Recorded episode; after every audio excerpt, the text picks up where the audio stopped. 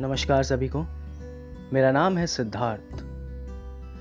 बातें करना और बातें सुनना, इस विषय में मेरी हमेशा से रुचि रही है।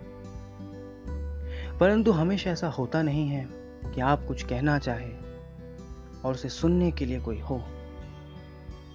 तो मैंने सोचा क्यों ना एक पॉडकास्ट चालू किया जाए, जहाँ मैं अपनी बातों को सामने रखूँ। इस ख्वाब को लिए कि शायद कोई तो होगा जो मेरी इन बातों को सुनना चाहेगा। तो इसी ख्वाब को अपने दिल में संजोए। ये पॉडकास्ट आपके सामने हाजिर है। धन्यवाद।